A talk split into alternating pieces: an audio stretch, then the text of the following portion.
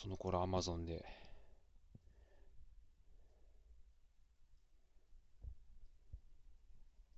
ロープを買いました。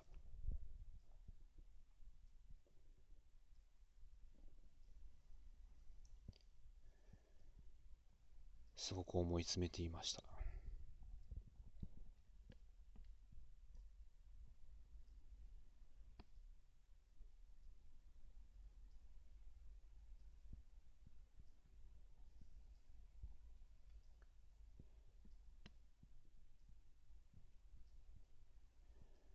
毎日父の電話に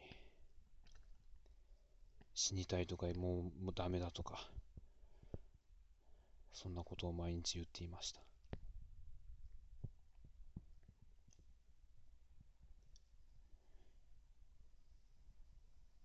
父はすぐにでもお前を回収に行くと何度も言っていましたが絶対に来ないでくれと私は断っていました。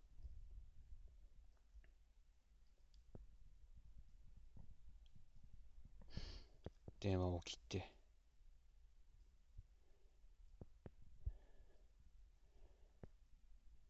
部屋をひたすらまたうろうろして。水を飲んで痙攣して。何やってんだろうっていう思いが強くなって。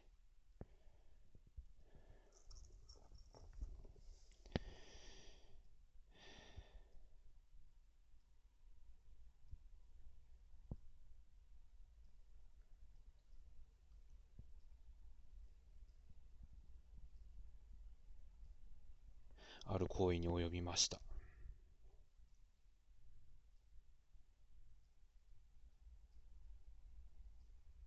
2回。どちらも失敗しました。やっぱり死ぬのが怖かった。そう感じてました。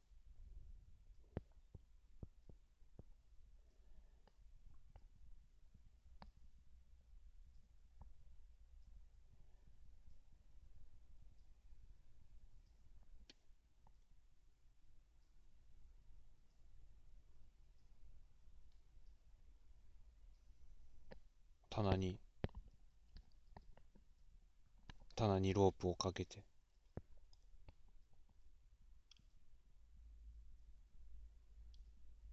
椅子に登って首に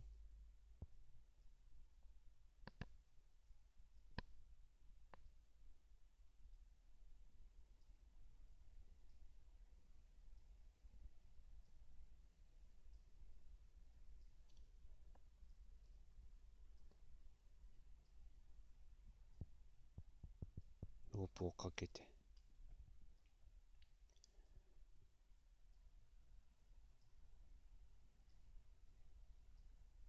いろんなことが頭をよぎりました。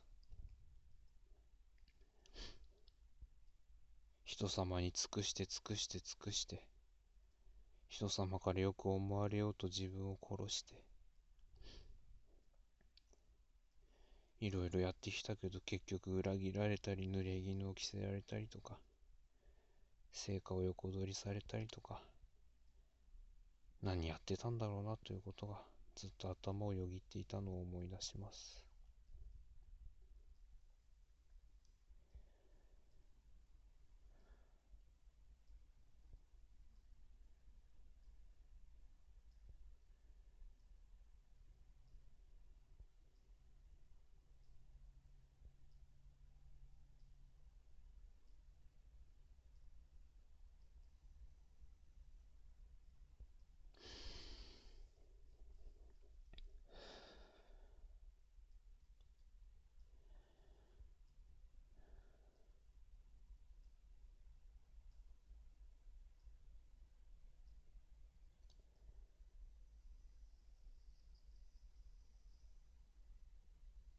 あとはいっそ蹴れば終わるというところでしたけど。自分には勇気がありませんでした。やっぱり怖い。そういう思いがあって。その行為は失敗していました。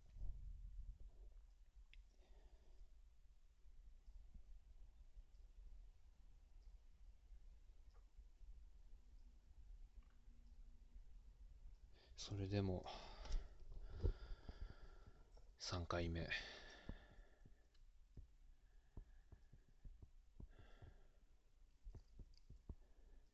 家に帰る途中にある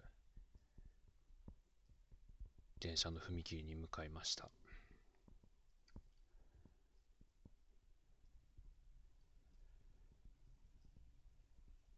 目の前で何本もの電車が踏切の前を通過していきました。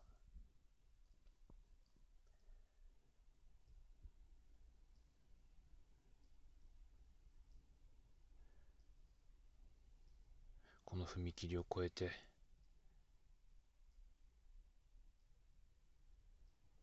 電車にひかれて死ねばもう終わると。そんなことばっかり考えていました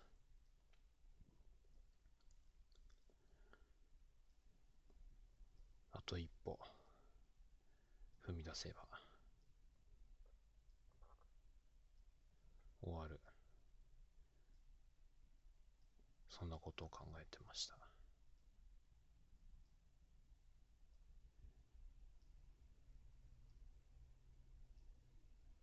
あの薬はとにかく思考回路を抑えるし体はおかしくなるし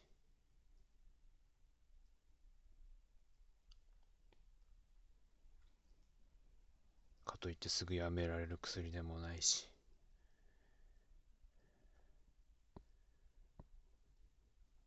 すごくつらかったのです。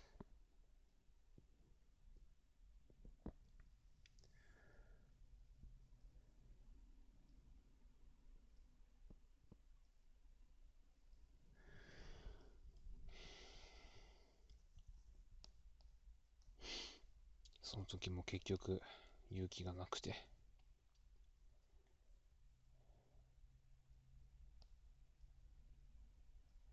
実行はできませんでした。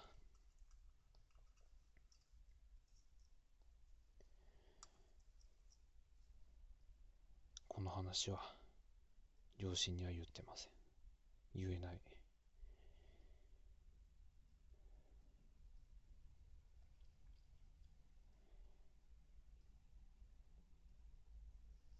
血液を採取してから1週間後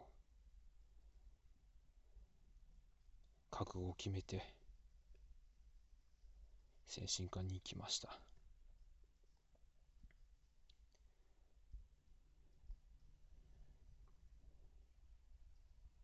糖尿病には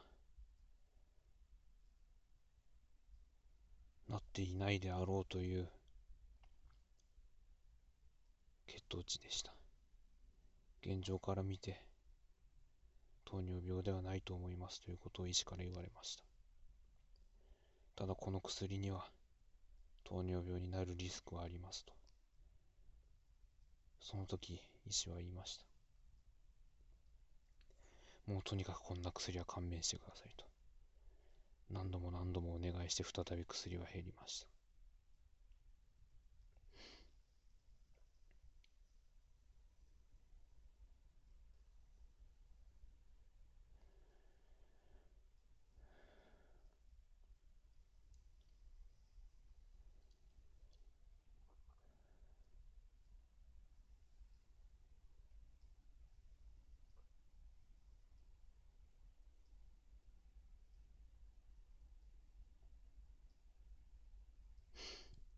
2016年3月頃。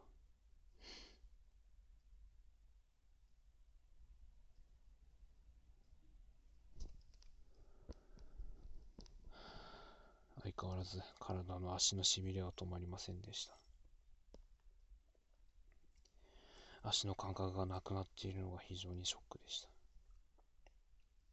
何が原因なんだろう何が原因なんだろうと。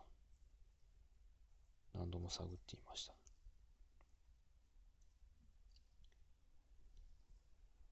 医師から一つ言われたことが、あなたは相当水を飲みすぎているから、その影響で足のしびれが起きているのかもしれないと言われました。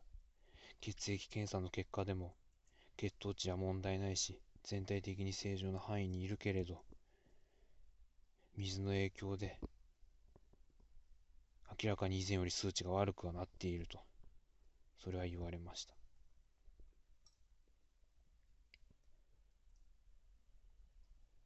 水を飲むのをやめるように心がけてくださいと、そう言われました。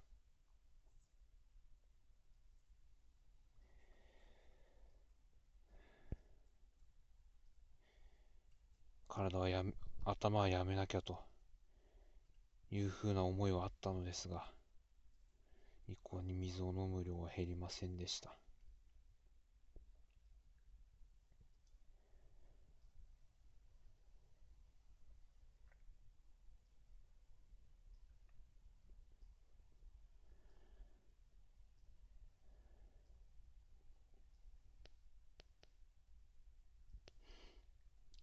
2016年3月に職場の医務室へ行くと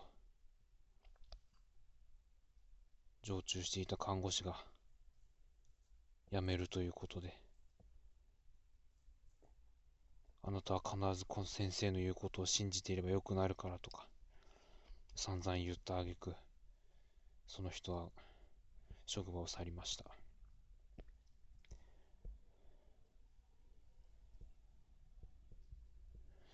次の職場に看護師が来るまでは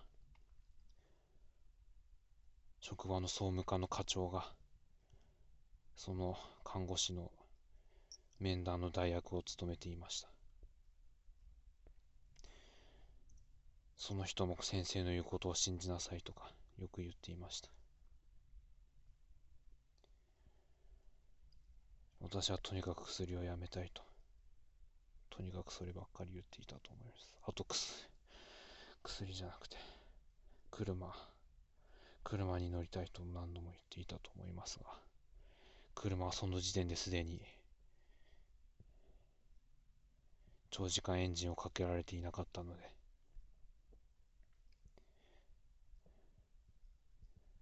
車はすでに動かなくなっていました。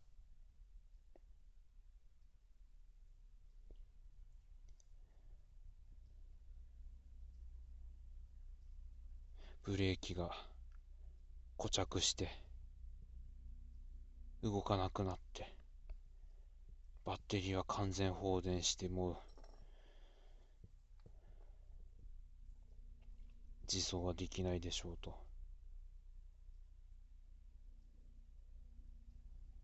スバルのディーラーさんが私のアパートの駐車場まで来てそう言っていました。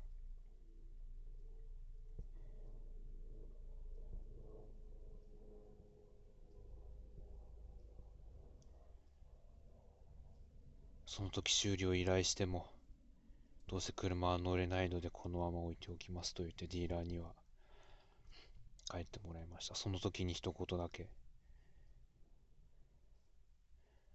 この車を売るならいくらぐらいになりますかと、そういった記憶があります。もう車は乗れないだろうと思って、やっとの思いで買った車でしたけれども、このまま置いといてもお金はかかるだけだし、もう売るしかないと考えていました。そのことに対して、親も、職場も、よく考えろと説得していました。欲しかった車だろう、やっとの思いで買ったんだろうと。今売ったら絶対後悔するからと。必ず乗れるようになることを信じて今はその車を駐車場に置いておきなさいと何度も言われました。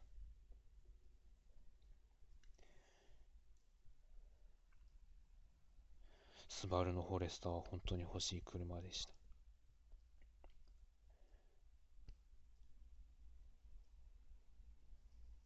入社した時から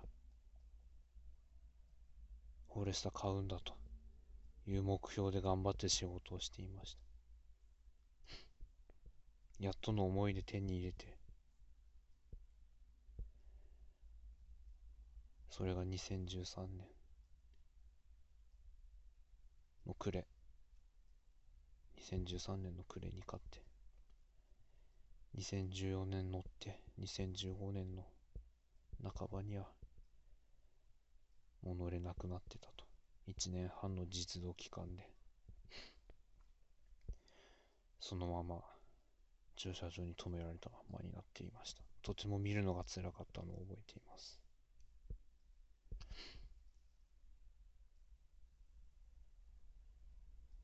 朝になると駐車場に止めてある車のエンジンがかかって誰かの車が会社に向かって出勤していくという朝の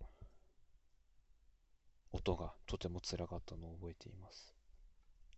自分も朝やって車にエンジンをかけて職場に行っていたんだなという思いがあってでも自分は今はそれができないという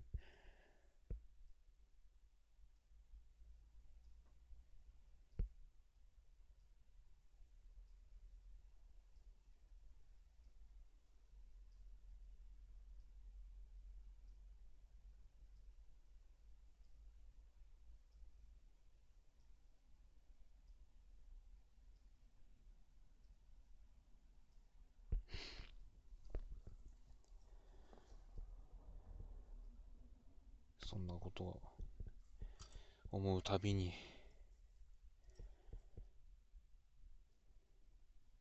水を飲んでうろうろして痙攣してたんです。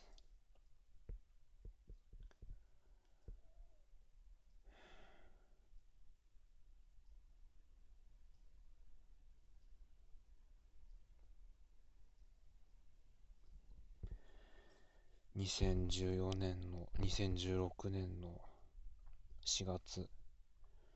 職場の医務室に新しい看護師さんが来ました。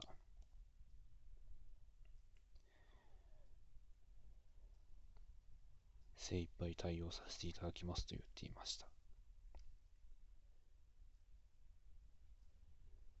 前任者から引き継ぎを受けているということであなたの状況は大体把握していますということでした。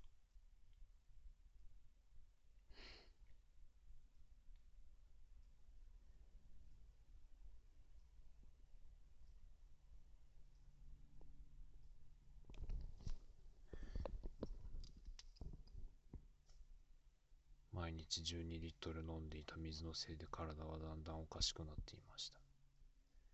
精神薬は飲む量は減っていましたが体の症状は良くなりませんでした。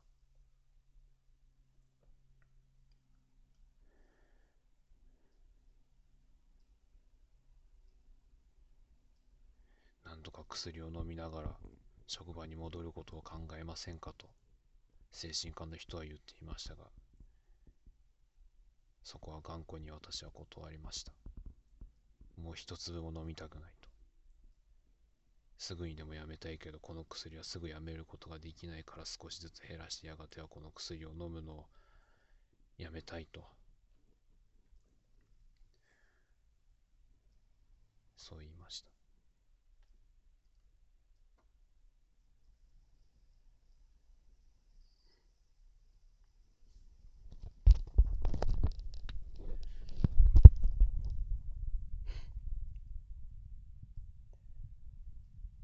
2016年の5月。再び体に異変が起こりました。全身が痒くなりました。ひたすら痒い。なんだこれは。そう思って皮膚科を調べました。すぐ近くに皮膚科があることが分かり皮膚科に行きましたがものすごく混んでいました。時間待ってやっと診察を受けました。何かの感染症の疑いがあるから検査をしますと。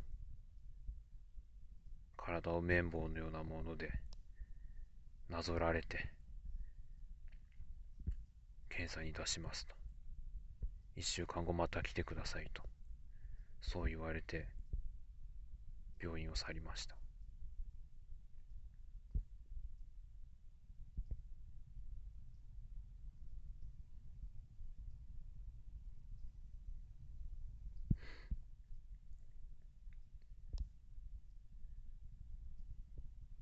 その数日後に精神科に行って最後の精神薬の処方が終わりました。もうこれ以上飲まなくていいですと。そう言われました。その日から精神薬は一切飲まなくなりました。もう薬を飲んでいないという状態に5月の頭になりました。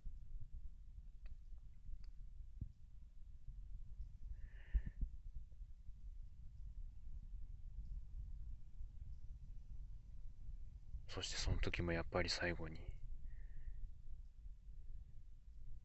禁断症状についての説明がありました。この薬は禁断症状はほとんどないけれど出る人には出ると言っていました。最初はそんなことはやはり言っていませんでした。この薬はそういう依存性もないし禁断症状も出ない。とても安全な薬です。皆さん飲んでいます。この薬を飲みながら仕事をしている方はいっぱいいますと。そう言っていましたが私にはそれは思いませんでした。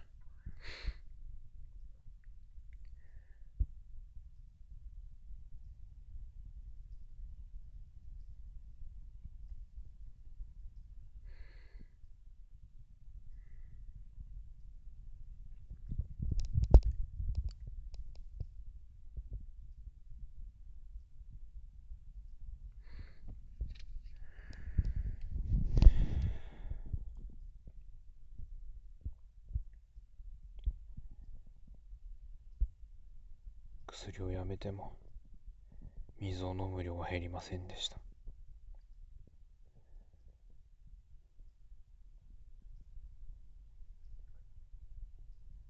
2016年5月の8日父と電話をしました。毎日の電話。毎日夕方にかかってくる電話。毎日なんだかんだ言って電話はしていました。時には30秒時には1時間。後半は明らかに電話をするのが嫌になっていて30秒ぐらい。大丈夫かと聞かれて大丈夫だよ。じゃあね。そのぐらいの電話しかしていませんでした。5月の8日父の電話にとりあえず大丈夫だ。明日は皮膚科に行く。じゃあねと言って電話を切りました。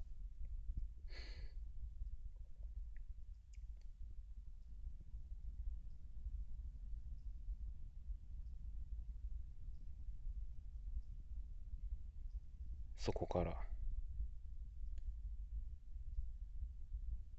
5月の夕方の5月の8日の夕方の電話をした。後から私には記憶がありませんでした。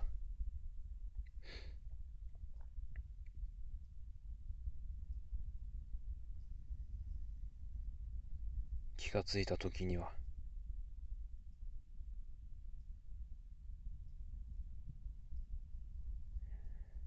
5月の17日になっていて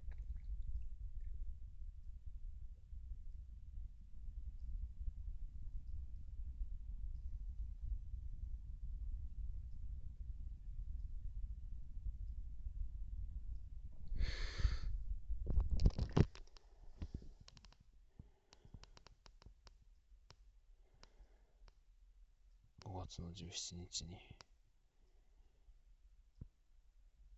なっていて。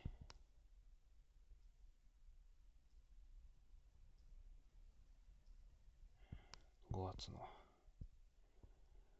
17日になっていました。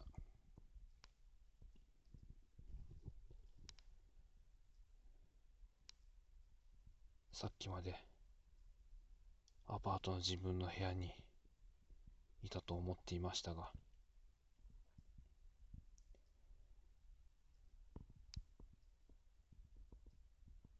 気がついたら、気がついた時には、見慣れない部屋に、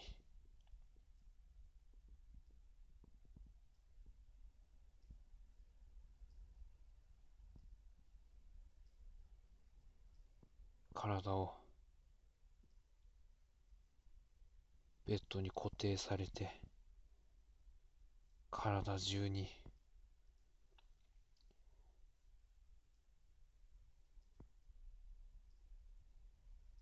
チューブがいっぱいついて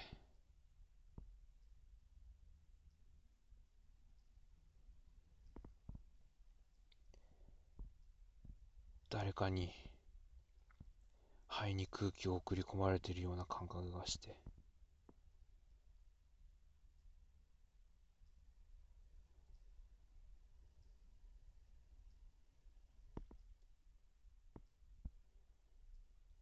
口に何かを加えさせられていて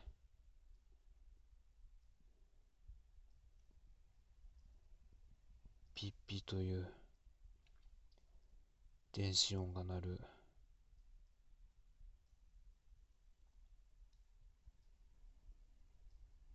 広い部屋にいました。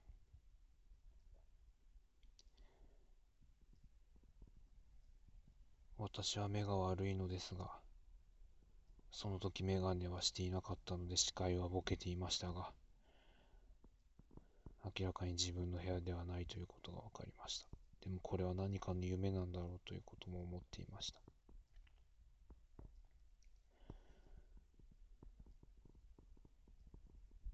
体は固定されていたので全く動かないし頭も動かない。ただ音は聞こえました。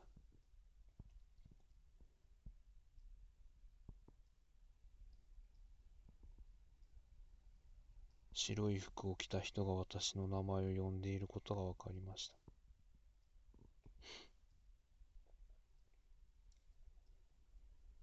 私の顔を覗き込み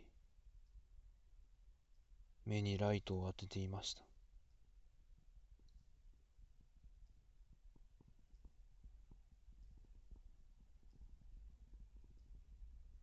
その人は再び離れて誰かと話をしていました。また別の男の人が私に近づいてきました。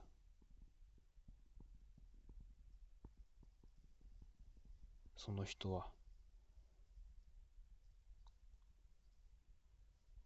ここは病院の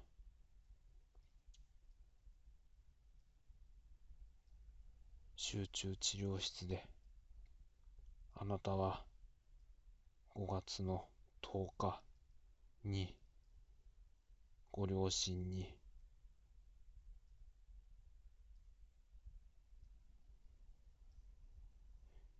アパートで倒れているあなたを発見されて救急車でこの病院に運ばれてきたんですと。